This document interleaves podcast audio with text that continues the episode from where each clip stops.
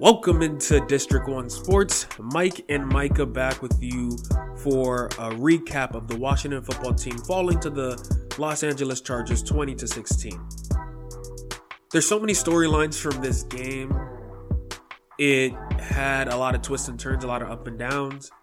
It had a lot of mistakes. It had a lot of things to worry about. A lot of things that you should be also pretty excited about the future.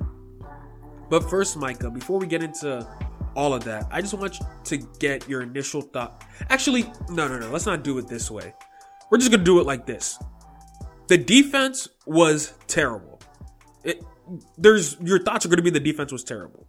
There was no pass rush. Bulaga went out in the second half.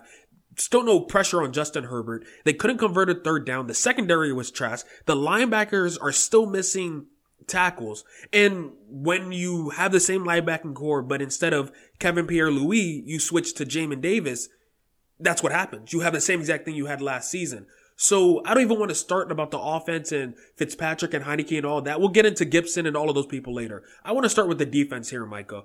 What exactly is it going to take for this defense to actually be a top five defense? Because I'm at the point where everybody all offseason was saying the only reason why this defense was good was they played the likes of Nick Mullens, um, Ben when the team wasn't working, uh, wasn't going great.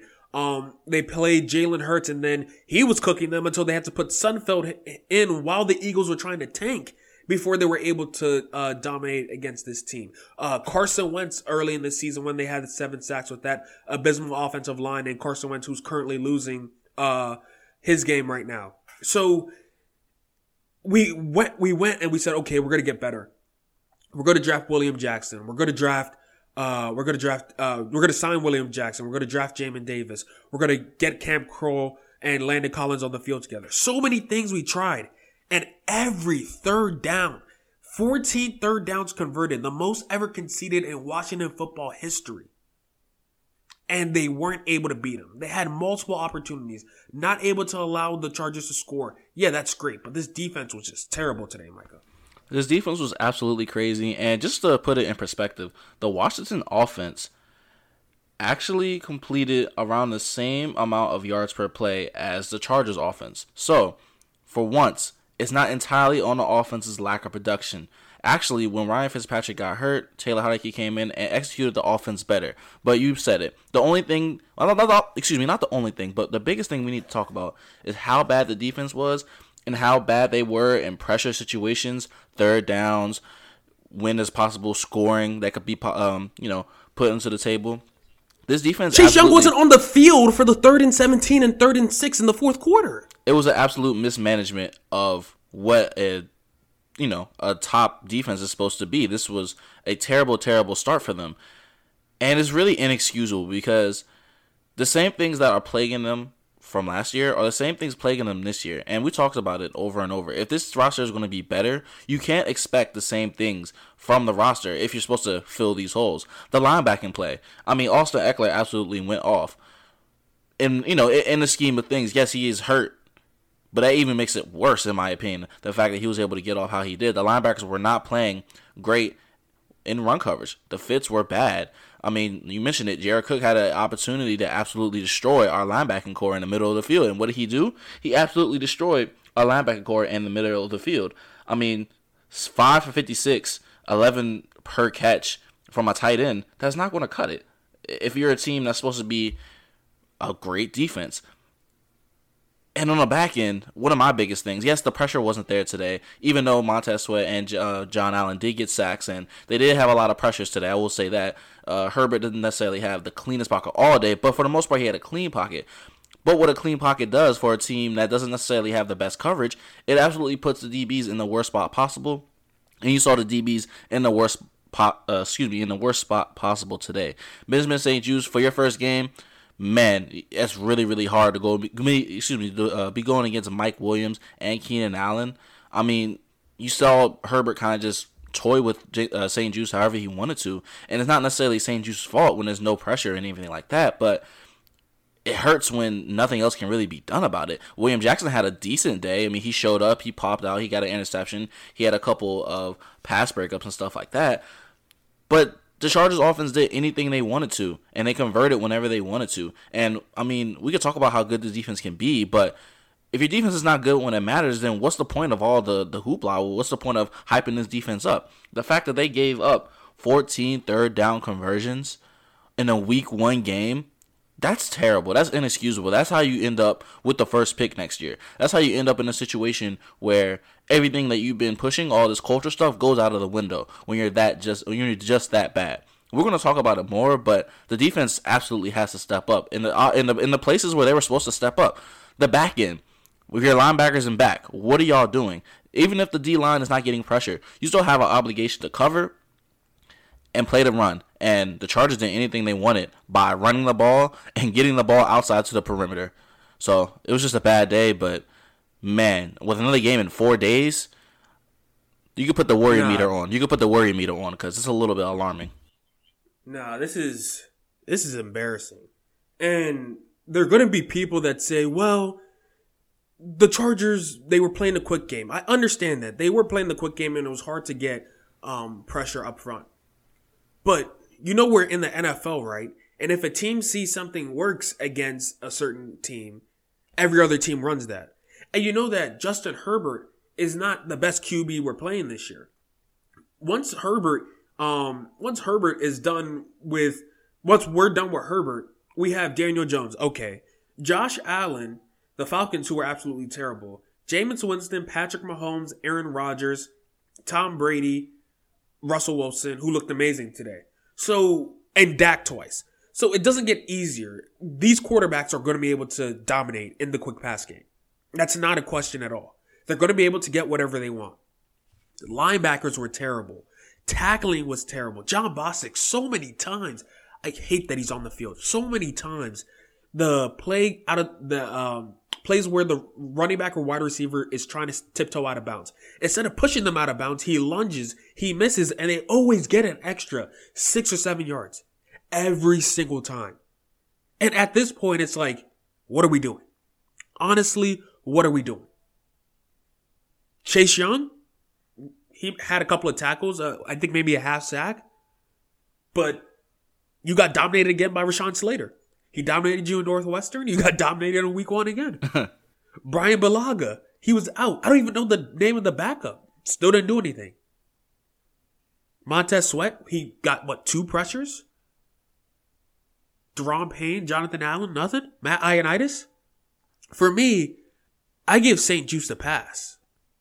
This man is a rookie in his first game, and you want him to guard Keenan Allen and Mike Williams. Right. What do you expect to happen? And but and just a quick Kendall point, Fuller, yeah. he was getting baked all game. I was about to say like, just a quick. Game. I was about to say just a quick point about you know that DB situation. St-Juste actually had when you know when it wasn't a situation a precarious situation where he was getting back shouldered or whatever. He had a good game contesting the ball at the highest point. He stopped the Michael uh, uh, Mike Williams touchdown very early on on a double move. And I mean, if you're a DB getting played on a double move and you still have the ability to play the ball, that's a great win. But Kendall Fuller, where were you today? Like, you're supposed to be the guy. You're supposed to be a top 10 corner by some, you know, people who, you know, I guess rate players in the league. You're supposed to be a top 10 player uh, at your position. And I didn't see anything notable from you. I did see you get beat a lot of times today. So that's something of note. But I mean, our best players didn't show up when our best players are supposed to. Week one is supposed to be when everything is not, you know, formulated, everything is not clear. You're still trying to figure it out, but your best players are supposed to absolutely perform in week one, if anything. You saw it from the Chargers. You're seeing it around the league. I mean, what Justin Herbert had a day today. Keenan Allen looked like Keenan Allen today. Eight plus catches, hundred plus yards. That's what Keenan Allen does. Hundred yards. Oh my goodness. Hundred yards. And but what the biggest part is is that their playmakers and their superstars are coming to play and that's how you lead to wins early on in the season because you're not going to have your script down for the middle of the season. You're not even in October yet. This is an extension of the preseason. This is essentially this is almost acting as the fourth preseason game. But the stakes are higher now because this is week 1 football. And you coming out here with preseason energy during week one football is how you get an embarrassing loss, a sloppy loss, when the game should have been won. Let's not make any mistake about it. Washington football team had an absolute chance to win this game when they were up after the first Taylor Heinicke drive in the third quarter. This is when you hunker down, you play great defense, and you secure the win. And they absolutely did the opposite of that, and that's why they're 0 1 today. Yeah, this is embarrassing. The defense was absolutely embarrassed. People were talking about this being a top five defense. Mike Greenberg saying how good this defense is. Justin Herbert came in and carved them up. Bro, a third and 16 with a chance to get the ball back and go and drive to win the game. You don't convert. Then a third and seven after that, you don't convert. Chase Young isn't on the field. What does he need a breather for? Who do you have as a back? If it's Ryan Kerrigan, I wouldn't be happy with it, but I'd be like, okay. But you, who, who's taking it? Shaka uh, he didn't. He's not uh, active. Casey Toohill, William Bradley King. That's who you want rushing in the biggest situation for the Washington football team. Like, what exactly was Ron thinking? Like, I, yeah, it's it's one of those it's, days. It's one of those days where I don't, I didn't come uh, feeling great about this game. If we would have won this game, I would have felt this exact same way too. I just felt like we got lucky with, um, the Herbert Montez Sweat play that should have been an incomplete pass that they called a fumble. So with those, I was just like, ah, we just got lucky. We have to build on that. But with the loss on top of that and how they lost, oh, it's just terrible. So uh, we went in the defense for a little bit. I want to switch the kicking game. Dustin Hopkins from 30 yards, cool. From 40, a 52 yarder in the NFL, you can't make. Like what is what is he doing on this team, Mikah? If he can't make a 52 yarder at this point, you'll probably see a change because we did pick up that kicker and he's on a practice squad now. You'll probably see a change after the uh, after the next game. I mean, look, Hopkins, all that cool stuff within 50 yards is is great or whatever, but every kicker makes those at a 98% clip and up. But when you get to that 50 plus range, that's the kickers who actually keep long careers and make money and be really successful versus the ones that don't end up on teams. And Hopkins, I mean, yes, I'm happy you're not shanking 30 yarders anymore, but we need a 50 yarder from you and we need production and we need you to be a clutch guy. You're still not it. So you know, that's just something interesting. And speaking of the kick game, while, while we're here on the subject, um, Tress Way doing his thing, uh, three punts, two inside the 20. This is what he does. He's a top five punter in the league as usual. But my biggest thing today, and I think a turning point in the game and something to watch, how much does Ron actually believe in these guys if you're to go for it in a similar situation where you're basically plus, um, excuse me, you're plus 50 yard line going into score in the third quarter, you decided, okay, you know what, let's go for it. And you converted it. And it turned out to be actually a drive that did a little bit of something. Versus in the fourth quarter, when it actually matters and you should be playing with way more desperation and the urgency should be really high, you get complacent. You allow Tress to kick it. And then your special teams ace that we signed over guys like Jimmy Moreland gets a dumb penalty the net the net result is a 14 yard like change. Like, come on, bro. This is the thing. These are the things really that have held this franchise back since we've been alive. Dumb decisions compounded on dumber decisions. Dumb decisions in the offseason are leading up to the season, leading to stupid decisions on the field, leaving everybody hopeless. These are things that just can't happen anymore. It doesn't matter who it is. It could be Ron at coach. It could be Jay Gruden that coach. It could be Shanahan that coach. These are things that are consistently happening to this franchise. And it's still happening today. I mean, I'm not going to be the guy going with hyperbole here, but you have to see what you take. You have to take what you see. And what we saw was a very Washington football team loss that has been has been the norm for about 15 years now, man. And you just hate to see it because we thought this year would be a little bit different, at least in week one. And it's a lot of the same shit, bro. It's a lot of the same shit. It's sad. With Dustin Hopkins, at this point, you know what you're getting. I had no confidence he was going to make that 50 yarder. No confidence at all. And he just shanked it and we move on. If you go ahead and make that, you drive on that next possession, the fourth and seven, you go ahead and potentially go for it. If we go for it, we get a field goal, we can win this game. Sure, cool but you have no faith in Dustin Hopkins. You don't think he, that he could kick further than 50. Instead of maybe drafting a damn long snapper, maybe draft a new kicker wrong. That just my two cents. Just my two cents. Instead of drafting a long snapper, let's draft a kicker. Because Nick Sundberger was doing just fine. Bro. Cheeseman did just fine. Still doesn't still doesn't help the kick where it's going, man. Bro, long snapping is long snapping, but come on, bro. There's so many other needs to actually fill besides a long snapper. Like, come on, bro. It's, it's like I said, certain situations when you make mediocre moves in the offseason, you can make a bunch of great moves, but if you make mediocre moves in places you actually need to fill that are going to be game changers on game day, when the mediocre moves come out, it just highlights the entire operation being bad. And hey, Bro, I kept I kept saying this linebacking core is not where it needs to be. It's just not. Like we don't we switched Kier, uh, Kevin Pierre Louis for Jamin Davis, a rookie who barely got PT at Kentucky, just started playing in his last year. Like that wasn't going to fix the problems that you had. Jon Bostic should not be on the field. Cole Holcomb. What do we say in our preview, Michael? Jared Cook. Jared Cook was going to be a big factor. Yep. Can we finally stop a tight end? I said Zach Ertz had killed us year after year at the tight end position. And what exactly did they do to Jared Cook? Let's see. Let me go and pull up the stats real quick. Jared Cook was five for 56, 11 to, 11.2 yards average. Uh, his long was 83. Eight targets. That's not stopping him. boy, Keenan Allen, nine for 100. Mike Williams, eight Yeah. for 82. that's what hurts. Jalen Guyton also had a game. His, his stats might not show it, but he was explosive. Three for 49, today. yeah. He was really And explosive today. and then Hill put us to sleep. Hill put us to sleep, bro. Like, This shouldn't be happening, bro. so we let we touched on the defense. Now the offense.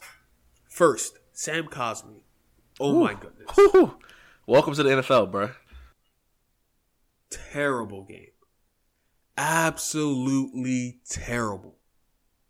He was lunging like again, I never want to compare myself to NFL player, but I do know how certain players feel in certain moments. There were games where you know the DN that you have and you're trying to do anything just to give your quarterback an extra second. He was lunging. He was trying to cut. He was everything he did did not work. He kind of settled down in the second half, but we, we did go very run heavy in that second half and just a terrible game. He's going to have a terrible P- PFF grade. When I go and watch this game back, it's probably going to look even worse. Um, Charles Leno, rough. You got Ryan Fitzpatrick killed. Yeah. Not a great game for him. Brandon Scherff, two costly penalties. Just not all pro stuff. You want to get paid. You don't turn a, a third and five into a third and ten. And what was it? Third and two to third and seven? Yep. So that was terrible. So the line wasn't great. Terry McLaurin did everything that he could, but oh, let me pull these stats back up again. Uh targets that we gave to our number one receiver, a top 100 player, four targets. Oh wait, Terry went four for 62 when he only had four targets. That's crazy. Look at that math. Logan Thomas, three targets, three reception, 30 yards. Math. Like Maybe I- give your guys give your guys more more uh more opportunities. Dyami had a terrible game. Oh, yeah. absolutely. For he was definitely the worst rookie today. What? Four targets, one catch, for negative negative two. two yards. Yeah. like that's that's a disaster. Like that's not it's not good. He got the PI call, which is admirable, and that led to a touchdown, uh, or that led to a field goal. But still, the offense was bad, and Ryan Fitzpatrick did not look good. Taylor Heinicke, admirable, good. I can't really evaluate the game just because of when he came in and everything. Mm-hmm. Um, AG. it's tough because he had a good game, but he also cost them the game. Yep. Uh, 20 for 90. Long was 27. Like, I don't hate it.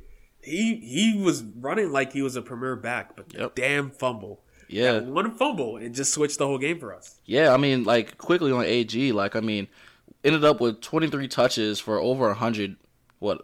See, yeah, over 100 yards. That's amazing for a guy who they're expecting to be their version of Christian McCaffrey. I mean, that's exactly how Christian McCaffrey makes his money in the league. But one thing Christian McCaffrey doesn't do is put the rock down, uh, put the ball, put the rock on the floor twice. One of them lost. Like the one joint, if the Chargers would have, if if the Chargers were paying him more attention, they could have recovered that one too. It just went out before one of the Chargers linebackers got on it. But this is one of the things that continue to plague this team. You can have great individual games, but when it matters in the clutch, and crunch time, they're making terrible mistakes. And it's just, you know, once again, these are things that have continued to really hurt this team. And it's like, okay, when is there going to be a change? And quickly, like really, really quickly on the receiver situation, and really just the offense as a whole. One of the things that I was really concerned about was this team and the line play. And clearly, the line play failed. It turned out that that was the biggest part, and that was one of the things that scared me coming into it. But and we all know this if you watch football and you understand the game. One of the biggest compounding issues on an offense is bad line play turning into bad play from your skill positions. And I would argue that outside of Dyami Brown completely just being terrible today, I don't know what it was. I'll have to watch him closely to see was it just bad conceptual stuff. I mean, the screen had nowhere to go, and he kind of fumbled that screen too. If we're being honest, they called it dead. But outside of Dyami Brown playing terrible, when our actual skill guys were targeted, they made plays, but the offense wasn't working. I mean, the, the offense just wasn't operating on a normalcy. This um, is why standard. you play the preseason, Mikah. This is why you get reps during the preseason. This is exactly why you You don't were playing rest your guys. Fitzpatrick, Fitzpatrick one quarter?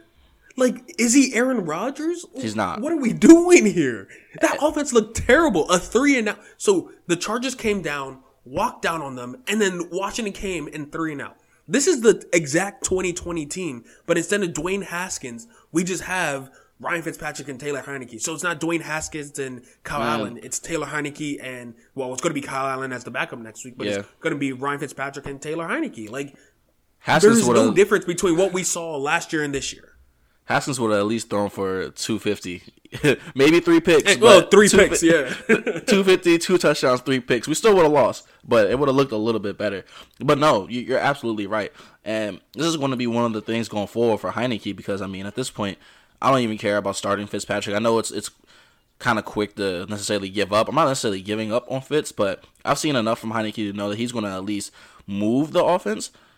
And you un- I guess you could make the case that if you doubled Taylor Heinicke's uh, production today, he would have a decent game, which is fine. I'm okay with that. I think Taylor Heinicke is a very capable quarterback for this system, and I think one of the biggest things between him and Fitz is that he's just not going to turn over the ball. And when he takes a shot, it's going to be a smart shot. But one of the biggest things for this offense is the rhythm. They have to get into the rhythm. It's been one of Scott Turner's biggest issues as well, establishing a rhythm. If you're going to give AG the rock, that's a great way to establish rhythm. But the passes can't be peppered in when you're doing this. They have to be a true kind of split because what you're going to end up doing is you're going to end up alienating your biggest playmakers. Terry McLaurin, he needs forced touches. There's no reason why he shouldn't have been targeted at all in the first half. No reason at all. And in the second half, I mean, well, four for 62, all on four targets. Perfect. Same for Logan Thomas. As soon as Taylor Heinicke came in, all of a sudden Logan Thomas got touches. Those uh, quick two catches to kind of lead them down right before the half to kick that field goal was an indication of what you can do with Logan Thomas. Even what Cam Sims had a nice catch today. Adam Humphries, I mean, I don't necessarily care about his production, but he still caught the ball. There's ways for this offense to be smart and maneuver. I don't think they're ever going to be that big play offense, and that's the one thing that we're missing with Curtis.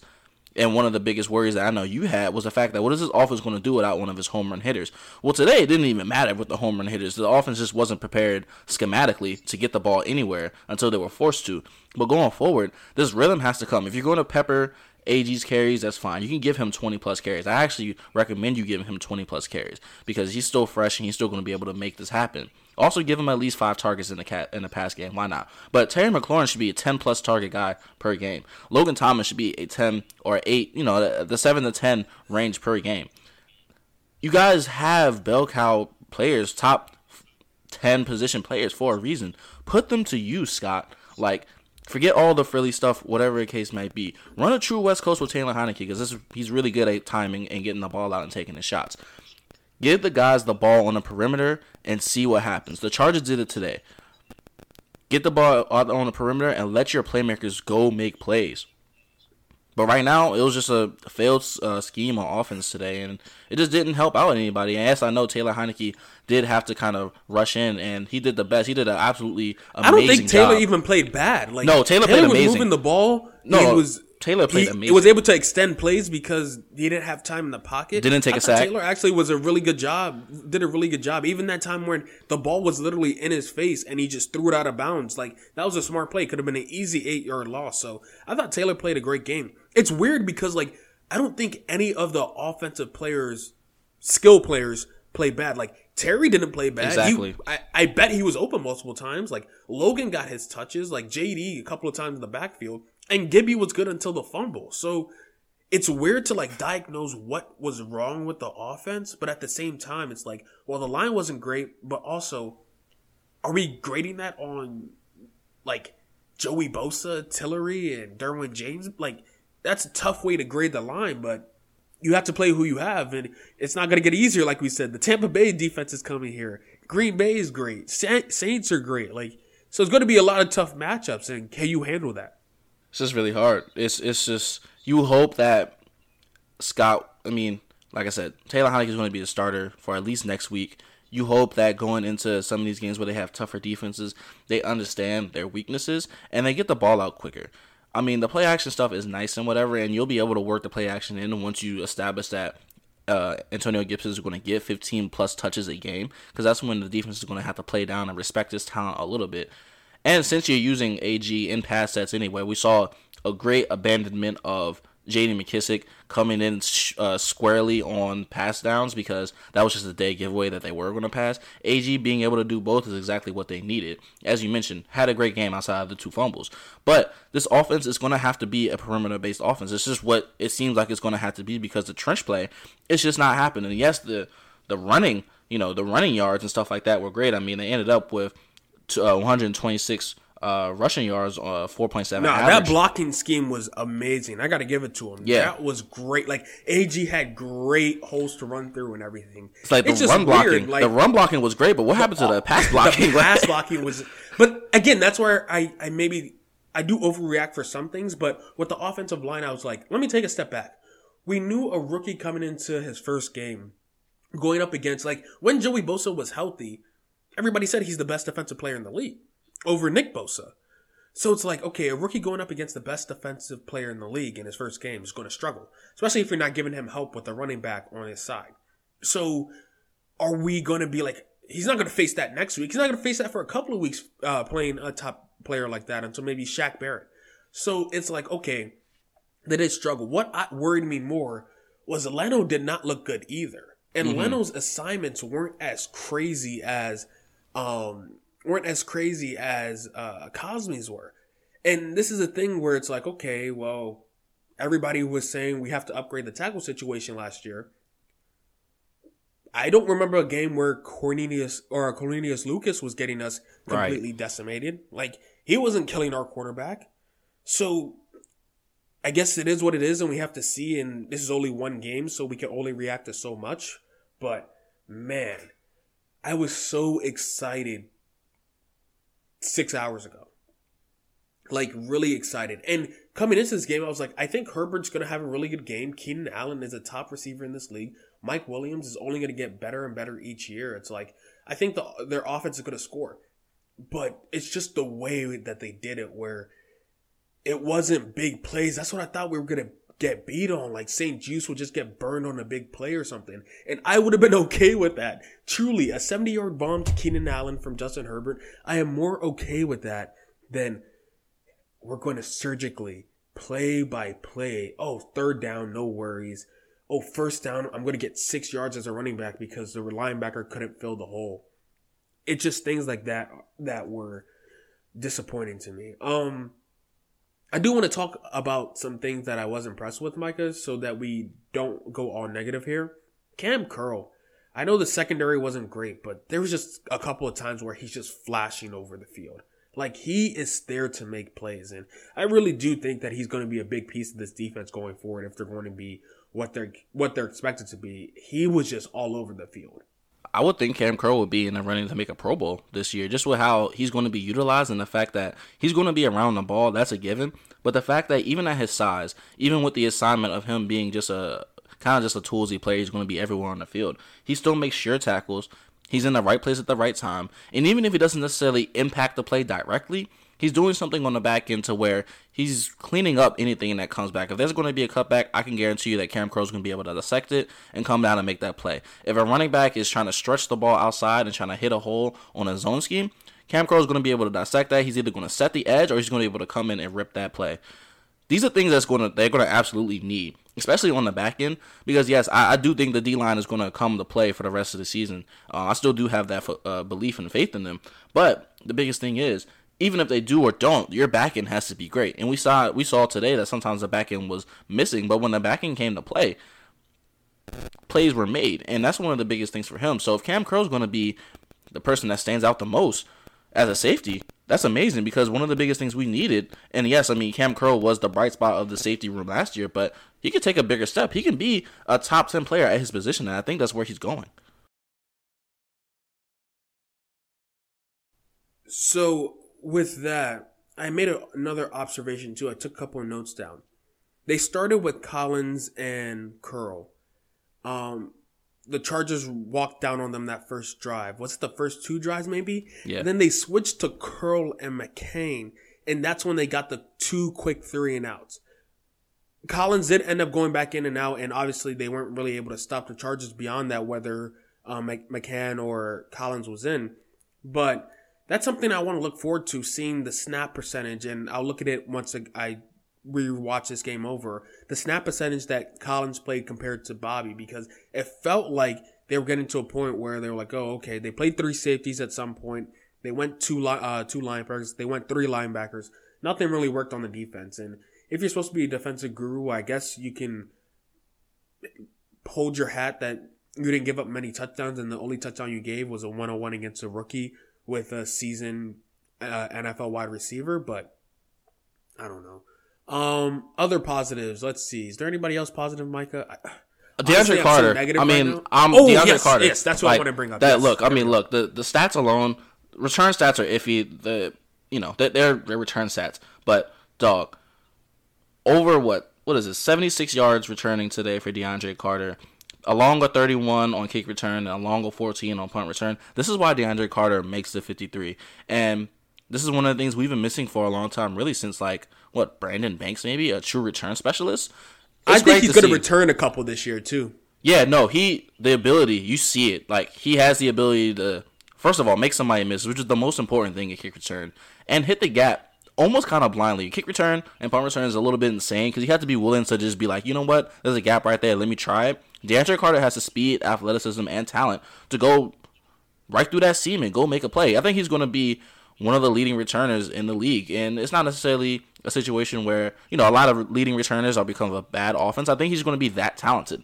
And I think they made the right move keeping him on the roster. This is one of the situations where we talked about how mediocre moves in the offseason can lead to bad play on Sunday. Well, great offseason moves and sound moves in a position that you actually need to fill turns out great on Sunday. They needed kick return help. Well, they got a designated kick returner who literally wears number one. His only job is a kick return, and it worked today.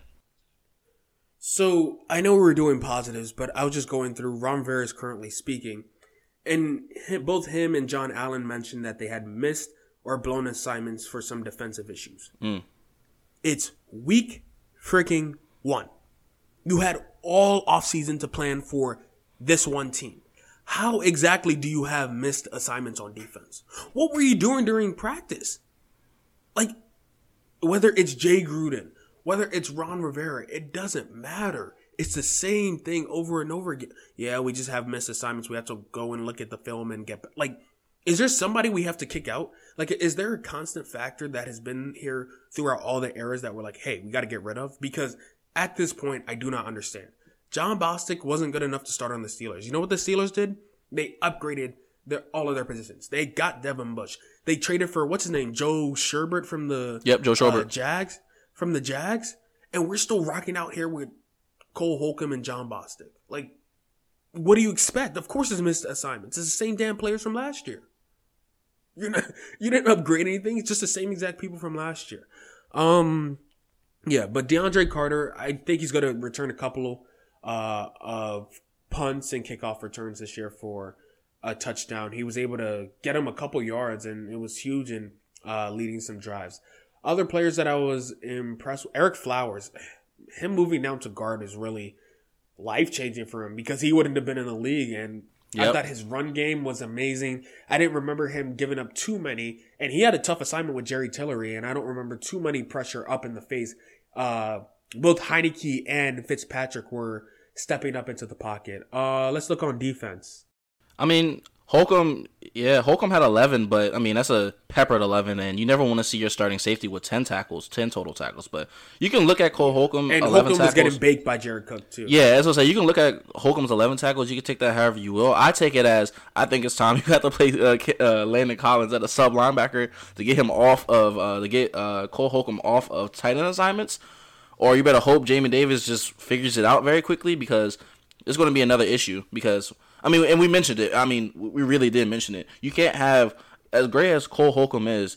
He is way better as a run first defender as your typical Sam. You need somebody to be that flex guy with a will. Other teams are moving towards that Isaiah Simmons type of role for guys where, yeah, he's technically a safety, but this guy has the size, speed, and talent to go cover tight ends, to be a, a force. If you're not going to use Landon Collins at safety because, I mean, he's Landon Collins, give him some linebacker looks. Put him in the box. I mean, don't put him in there in run situations. But, I mean, if you're going to play a nickel and you're only going to keep two linebackers out there and Jamin Davis isn't ready for some reason, for some reason, for coverage assignments, put Cole Holcomb out there with Landon. Do something. But I swear, if I see Jon Bostic out there again trying to cover somebody, it's just not going to happen, bro. I might quit this team's fandom. I just might just move on.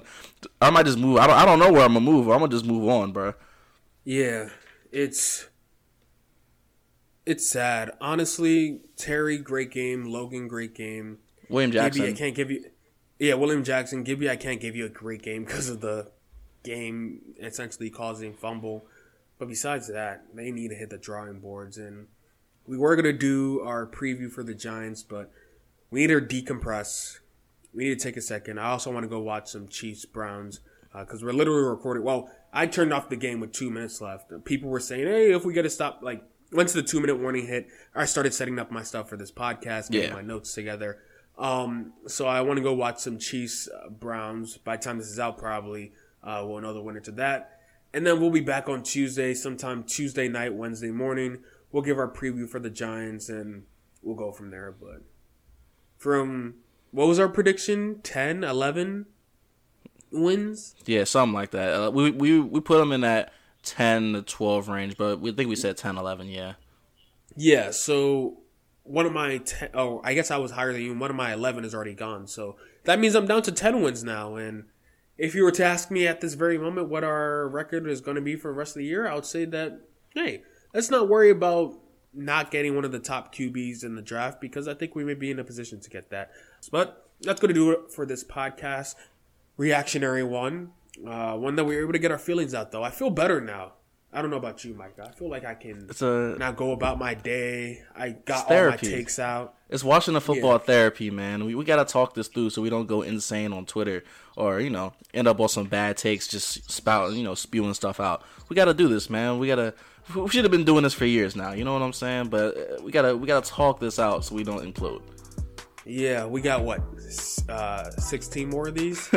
so, Another one in four days. So oh man, this is gonna be, it's gonna be a fun season. But I do like uh, getting instant reaction from our pods. So we'll be back on the next episode. But for Mike and for Mikah, we'll see you uh, Tuesday night, Wednesday morning to preview a Giants game. Peace. Peace out.